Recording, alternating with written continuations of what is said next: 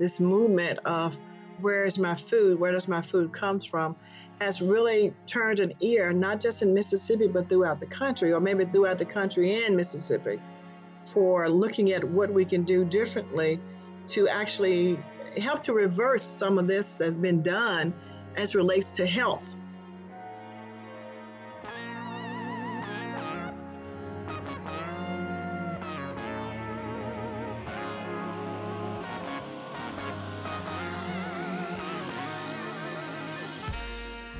I'm Tiffany Patton, and this is Foodtopias, the podcast from Real Food Media that shares stories and strategies for reimagining our relationship to food, to the land, and to each other.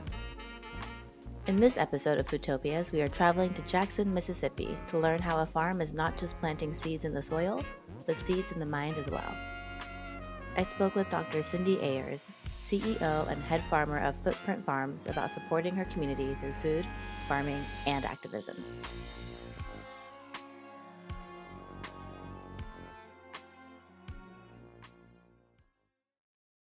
So, Dr. Cindy, you're the CEO and founder of Footprint Farms in Jackson, Mississippi. But you weren't always a farmer. You were an investment banker, the CEO of a foundation, and now you are a farmer. I am a full time farmer. It's such a wild journey. a full time farmer. Yes. yes. Can you tell us about that journey? Absolutely. Well, first of all, thank you so much for having me on and to be able to talk about healthy foods and foods anytime gets me excited. And just for people to understand the importance and to know that there is a struggle out there and it's truly real. But I come in this way a little different in farming. I've never farmed before. I'm now in my 10th year of Footprint Farms. And I always say we're more than just a farm where we put seeds in the soil. We also farm to put seeds in the minds. We look at what else we can do to help develop different types of harvests uh, for our community, for our youth, to look at this in a different way. So, again, we are a farm that grows a lot of vegetables, but we also feel like we're growing bigger communities bigger ideas on what we can do about our health and about our economy. So, Footprint Farms stands on shoulders of our ancestors of so many different things that has been done before us. So, we're just pleased to have the opportunity to try to make a footprint beside some of the great people that are out there. But for me, I've um, I am a PhD in urban higher education, though I never taught in a classroom. It's always been outside. Um, and it's never been just about education. It's been about education, economics, and truly life and what we can do to help make it better. So, with your travels all over the world and working in various states in the US, what prompted you to start your farm in Jackson? Well, I'm a Mississippi girl. This is home. This is where I can go back at least six generations to being here in Mississippi. I always say I'm just one generation removed, but I came back. And my grandparents actually was a big part of the civil rights movement in Mississippi. So they had to send me away and send me out to get my armor, as they would say. My great grandparents, um, my great uncle and grandfather was a big part of the educational movement here in Mississippi where in 1973, my family filed suit against the state of Mississippi for the inadequacies of education for the black HBCUs, the HBCUs versus the white institutions here in Mississippi. And it only took 30 years for that suit to come to fruition. I was the third generation to help to bring that to fruition. Wow. That's incredible. What a powerful legacy that you're continuing.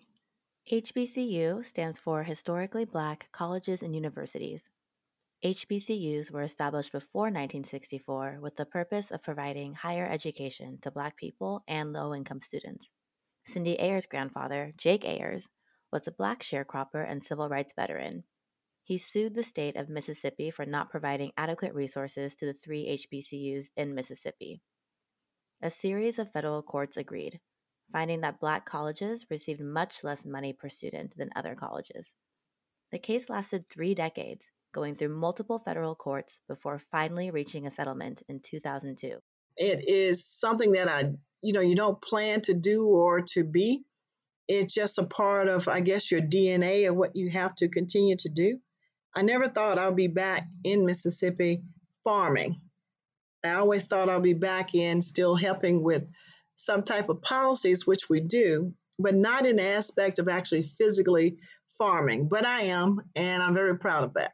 A rich legacy of farming and civil rights activism runs through Cindy's blood, and it runs deep through the soil and soul of Mississippi. Mississippi is the birthplace of notable farmer and civil rights activist Fannie Lou Hamer, who founded the Freedom Farm Cooperative in Ruleville, Mississippi. The Freedom Farm Cooperative created an alternative to the Great Migration by providing housing, healthcare, employment, education, and access to healthy food that the white power structure of rural Mississippi denied them. Mississippi is also home to the North Bolivar County Farm Cooperative, a cooperative founded in 1967 by black farmers to feed their communities and practice freedom. Activism and farming have long opposed the extractive and oppressive forces in Mississippi and around the world. And, as our present moment shows us, the work is never done. When you look at the makeup of the soil for Mississippi, we are one of the richest soils and throughout. But we also look at the number one in diseases. We're also number one in high blood pressure, diabetes, heart disease, kidney disease. And yet, still, we grow so much food, but we grow commodity foods. We grow a lot of cotton, rice, wheat, soybeans. So, the agriculture component that we have in Mississippi is more for animals than it is for people. And I think that's one of the biggest things that goes back to the South, even back to slavery, where this state was prone to commodities. It was always about the dollar and what could be made, never truly about the people and the health. And a big part of it now is still about agriculture and the standpoint of the large farmers that's still farming the wheat, the rice, the soybeans, more so than for the people. Mississippi exports billions of dollars in food and agricultural commodities each year, and yet the state is ranked as the most food insecure in the U.S. Mississippi's number one export, poultry fattened with industrial soy and corn, their other top exports, is a staple on the menus of the 70 fast food restaurants found in Jackson alone. In the last couple of years, maybe the last five, this movement of where is my food, where does my food come from, has really, you know, turned an ear, not just in Mississippi, but throughout the country, or maybe throughout the country and Mississippi, for looking at what we can do differently to actually help to reverse some of this that's been done as relates to health to all Mississippians, especially Black Mississippians, with not having a proper diet or access, even now, having access to healthy local foods. It is about commodities. You know, there's an agriculture board for everything except for fruit and vegetables. Now more than ever, it's always about the big growers and the commodity crops. Right. That's wild to me, but also it makes quote unquote sense considering the type of world that we live in. But you'd think that there'd be so much more mm-hmm. value put on the things that actually feed us. and also with those commodity crops, it's not like the money is going back into the community. A lot of the companies who are dealing in these commodities are large corporations or based in other countries. So that's like not only is our crops being taken out, but also profit. Mm-hmm, a big part of the wealth. Again, we have no value added here in this state as relates to our raw goods, unless it is some of the commodities that we talked about. Of course, we have gins to gin the cotton to get the cotton the seed separation. You know, we have soybeans that's in silos until they're shipped outside of the U.S. So those things are in place and they're very well represented by dollar value in Mississippi.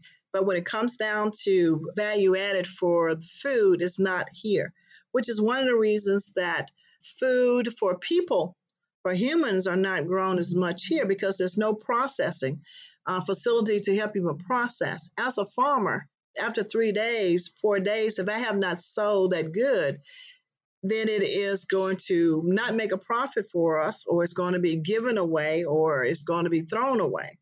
We don't have the facilities to do value added. which would be one of the things that would make life a whole lot easier for people in Mississippi to actually have access to healthy foods. Think about it. If we had um, a place where we could do value added, instead of tomatoes just being a tomato, they could be tomato sauce or tomato soup. Um, instead of the cucumbers just being cucumbers, they could also be pickling cucumbers or pickled and on the shelves or even in canned food. I mean, canning in jars to still be fresh and accessible to the community. But none of this is here. So, as a small farmer or a farmer of vegetables, we are definitely in the minority, even though we are producing a lot of food. But again, having a short shelf life, not being able to do that value added, that's less revenue that's coming to the farm to be able to go back into the community where we're employing local people and also bringing training to local people, not just working on a place, but actually giving them stock or letting them be a stakeholder in their community. And again, creating an environment within the communities that you can actually walk to, eat from, and have access to. Right. There's the farm, and then there's people with their tables, like in the farm to table movement. But what we're missing here in Mississippi is everything that's involved in the two in the process. Uh, yes, we, we're missing a lot of that. And not just Mississippi. I think a lot of other small farmers throughout the country that we we work with and we know we're a part of is missing the same thing by not having a place that we can do value added, not having the proper post harvest equipment that's needed, especially black farmers and smaller farmers. I'm talking about farmers with less than 100 acres um, that's growing a lot of fruit but don't have that proper equipment that's needed in order for them to be able to strive further. You got to have a market to sell it. You have to have a place to harvest it and keep it for at least two days before going to the market so that it can still stay fresh and have a longer shelf life going back a little bit to when we were just talking about the lack of access to fresh, nutritious, and affordable food, Jackson and along with many other cities in the US has like a very pronounced food desert or food apartheid. Who does the food apartheid impact the most? In my community is the black people, the African American people, the brown people, the Hispanic people, low income people, anyone that do not have proper transportation and proper dollars to go to a supermarket or a grocery store that actually has fresh fruits and vegetables, quality fruits and vegetables. If you're inside a food desert, you could be inside the city, I would be inside the city, but you are still 10 miles away from a grocery store that has uh, good, healthy foods, or at least seven miles away. So, how do you get there if you don't have transportation and the public system is not adequate for the needs? So, you end up doing what a lot of people has to do in order to eat. You're going to the corner sundry, the little corner store, where they have nothing nutritious there, but probably milk might be the the only thing that they have is some juice, but everything else is going to be sodas and it's going to be canned food. It's going to be maybe some dry food. And even that is going to be very high in sodium, what's there. Uh, but that's all you have. And if that's all you have and you have to eat, what are you going to do? You're going to buy what's there and you're going to have to consume it. You know, if you get to the grocery store, you might go twice a month now think about it. Going to the grocery store and you only can go twice a month. And then you got to pay somebody maybe $50 to take you there and, and to bring you back. So when you go in to purchase, you're not purchasing a lot of fresh food. You're purchasing canned food. You know, you're purchasing hopefully some dried food, um, not much frozen food, which is if you can't get fresh, go frozen because you don't have the capacity to store it. You have a small refrigerator, maybe with a small freezer so you don't have a lot of space to keep it. So what do you buy? You buy things that are long lasting, and those are the things that are not necessarily healthy for you. With all the can, with all the sodium, um, with all of the noodles, with all of the fat. So look at what they have to purchase. Look at what the cabinets are, are storing. And that's just to make sure that they got something for 15 days to be able to go to the cabinet to get to cook or to prepare or to snack. So this is what you end up buying and coming home with. And still wondering why, you know, you're still taking insulin. On one hand, you're diabetic, but yet this is still the food you have to eat. Uh, or you have kidney disease and you go into dialysis, but your diet hadn't changed to reflect anything else because this is all you have to eat. What what do you do? Right. I was reading this New York Times article written by a woman named Sabrina Strings, and it was talking about COVID 19 and how Black people are so much more likely to get it and then to die from it. She reframed diet related diseases as racism related diseases, which I really appreciated because it's not like diet happens in a vacuum. It's very much about what you have physical and economic access to. And those things are impacted by our race. Mm-hmm. Well, it, it is. And this is true. So, again, you have to go back and understand and look at the history of accessibility or having access. Um, and then during this time with this pandemic, it's even more so to the low income or the poor communities or the food desert communities. Because now, even when you go to the store, if you get there, there wasn't a lot on the shelves to get or to bring in because you know you just can't go anytime. But one thing this has done is shown, uh, hopefully, America can see the need for more access for local food to be grown, for healthier foods to be in your state or in your areas versus having to worry about is it coming in via truck? How's it coming in? Was it coming from other states where the virus has taken half of the workload so the food's are not coming in? I mean, all of this plays a big role uh, in having accessibility even as a state. So, what good is a lot of wealth and money if you have nothing that you can buy or purchase with? That's the reason it's important for us to start looking at being self sustainable for ourselves and utilizing what God has given us in the earth with the soil, the land, the water, and the air. When I was looking up Footprint Farms, I saw that y'all had a variety of programs, ways that you engage the community and also increase access to food. So, can you tell me about some of the programs at Footprint Farms and also who you serve? Absolutely. Well, we have several programs. We have our CSA, our Community Supported Agriculture, where we actually grow food and actually sell in different boxes for deliveries to communities where you can actually pre-order and you can pick it up on the farm um, safely here or you can order it to have another pickup spot that you can pick up from we also go into farmers markets where we're still selling in farmers markets bringing access to the community but we also have programs that we were actually training and we're still doing a lot of this but it's now via zoom on how to grow food in your community. How do you grow if you're lucky enough to have a hot tunnel uh, to grow in that, or if you have a red coffee can to grow in that. We were doing a lot of programs and showing you how to be able to do it yourself and to do it well. Also, we were programs about what's available through USDA, um, especially NRCS, our Natural Resource Conservation Services and their programs that they have is truly for the people in the community.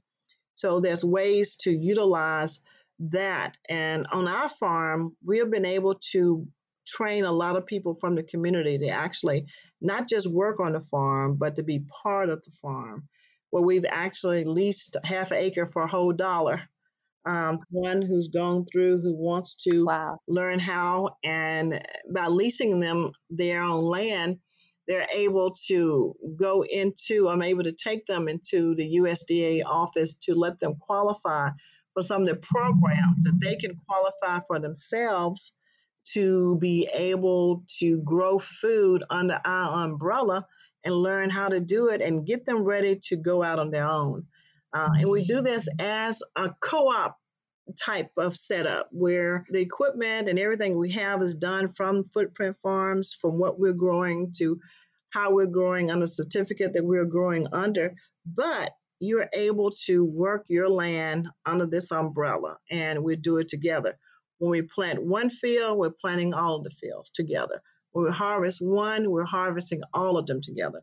but yet still what you're growing and you know what you grow when we go to market or we go in our CSAs, you're making your money that way. So you you're you're making as much money as you want to make with what we're growing, but the farm does the heavy lifting for the certification, for the boxes, for our end user. Um, so we're doing this together in return of truly a village growing the food, and everyone is benefiting from that. Uh, so everybody has something in the pot. Man, everybody's coming to the table with more than just an appetite. They're bringing something there. You know, we want to learn, so we're harvesting together. So that makes a big difference in what we can sell and the prices that we can sell it for. Yet still, the cost of doing business is less because I got tractors already. You don't have to buy a tractor. You know, we have the disc, you don't have to buy the disc. So we have some things that's already in place and we all benefit from that. And we all give back to the pot for more things to continue to happen.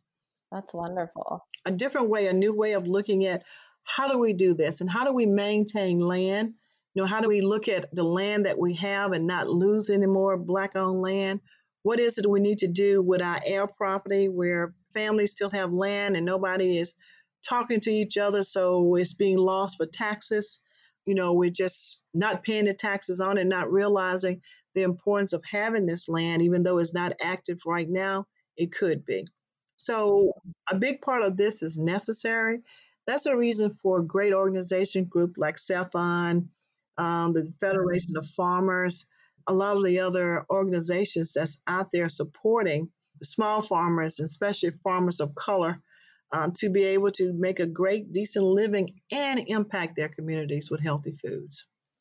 The City of Jackson has named Big Food as a major barrier to health for its residents.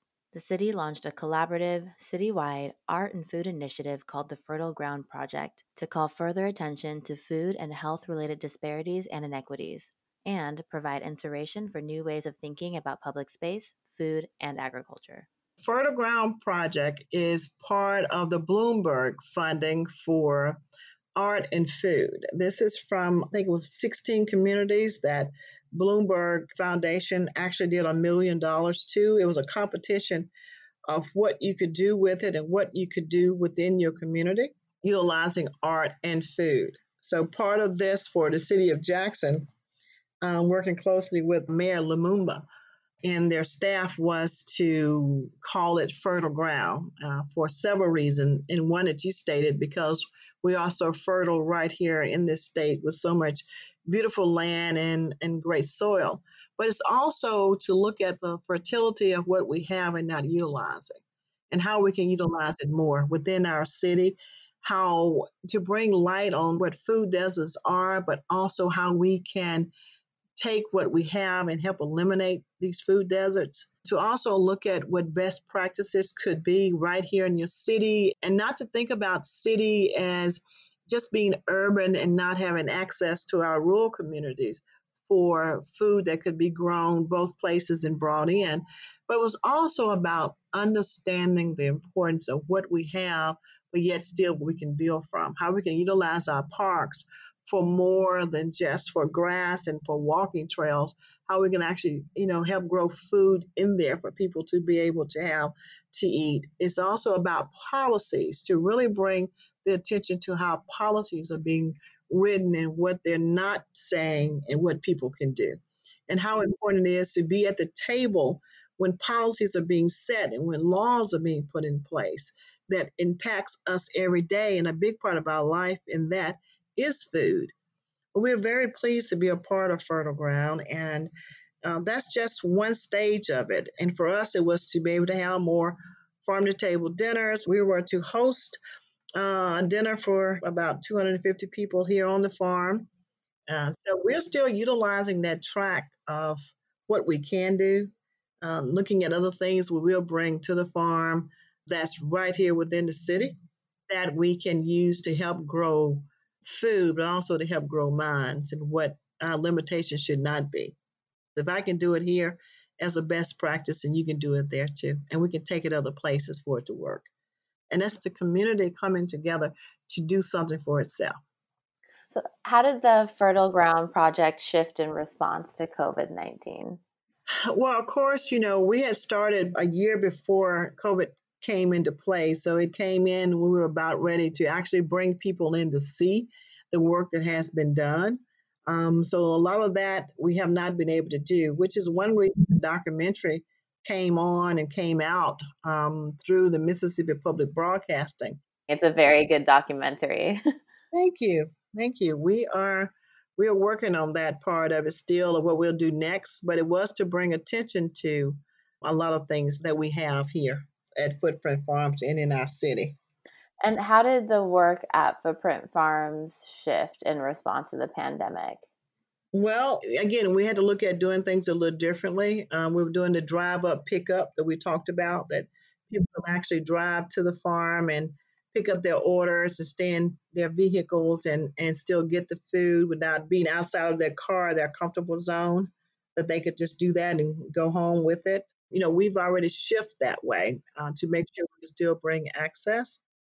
I'm curious, what has the pandemic shown you about your community and your work? Well, what it's shown me about the work and the work that so many other small farmers do around this country is that, you know, we're truly needed, yet still we're the, the least of these that people recognize to understand the work that goes into being a farm and a farmer. Um, the other side of that is it has shown um, that the community and families, you know, have to come closer to each other, to actually know your neighbor, and to help to um, build your community as a whole. It's important to recognize that life is so valuable, and we should look at how we keep our health so that we're not so prone to diseases, but also how we should keep our self control of what we do and how we do things. Even right now, with understanding this is real, uh, and the life you save just might be your own, but it definitely could be your neighbors or your cousins or your aunt or your grandmothers, the way that we're conducting ourselves now. So it's truly important to be your brother's keeper, or your sister's keeper in this case.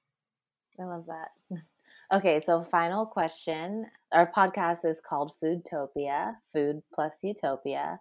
I want to know from you, what does Foodtopia look like to you? Hmm.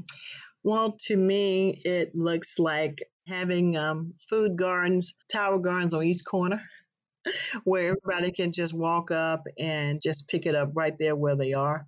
Foodtopia to me is actually having access and being able to have the wisdom and the talent to create your own. And it's not just in my mind, it truly is real, but it's also in my backyard.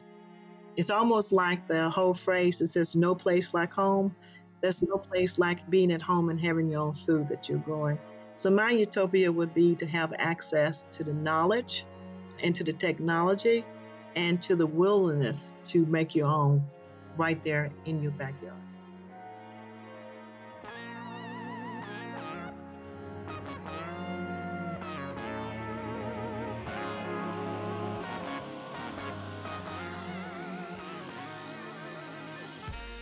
To learn about Fannie Lou Hamer, the North Bolivar County Farm Cooperative, and other examples of Black agrarian resistance in the South, check out the book Freedom Farmers Agricultural Resistance and the Black Freedom Movement by Dr. Monica White on our sister podcast, Real Food Reads. Thanks for listening to Foodtopias Growing Food, Cultivating Utopia. I'm Tiffany Patton, and this episode was recorded from my home in Oakland, California. Foodtopias is produced by Real Food Media in partnership with our food movement allies and edited by Asal Ehsanipour. My co producer is Tanya Kerssen, and our theme music is Set Me Free by Will Magid. Coming up on Foodtopias, Tanya talks to Zimbabwean farmer activist Elizabeth Mpofu, General Coordinator of the International Peasant Farmer Confederation La Via Campesina. Don't miss it. To subscribe and listen to our two podcasts, Foodtopias and Real Food Reads, look for Real Food Media wherever you get your podcasts. For transcripts, resources, and information about our amazing guests, visit realfoodmedia.org.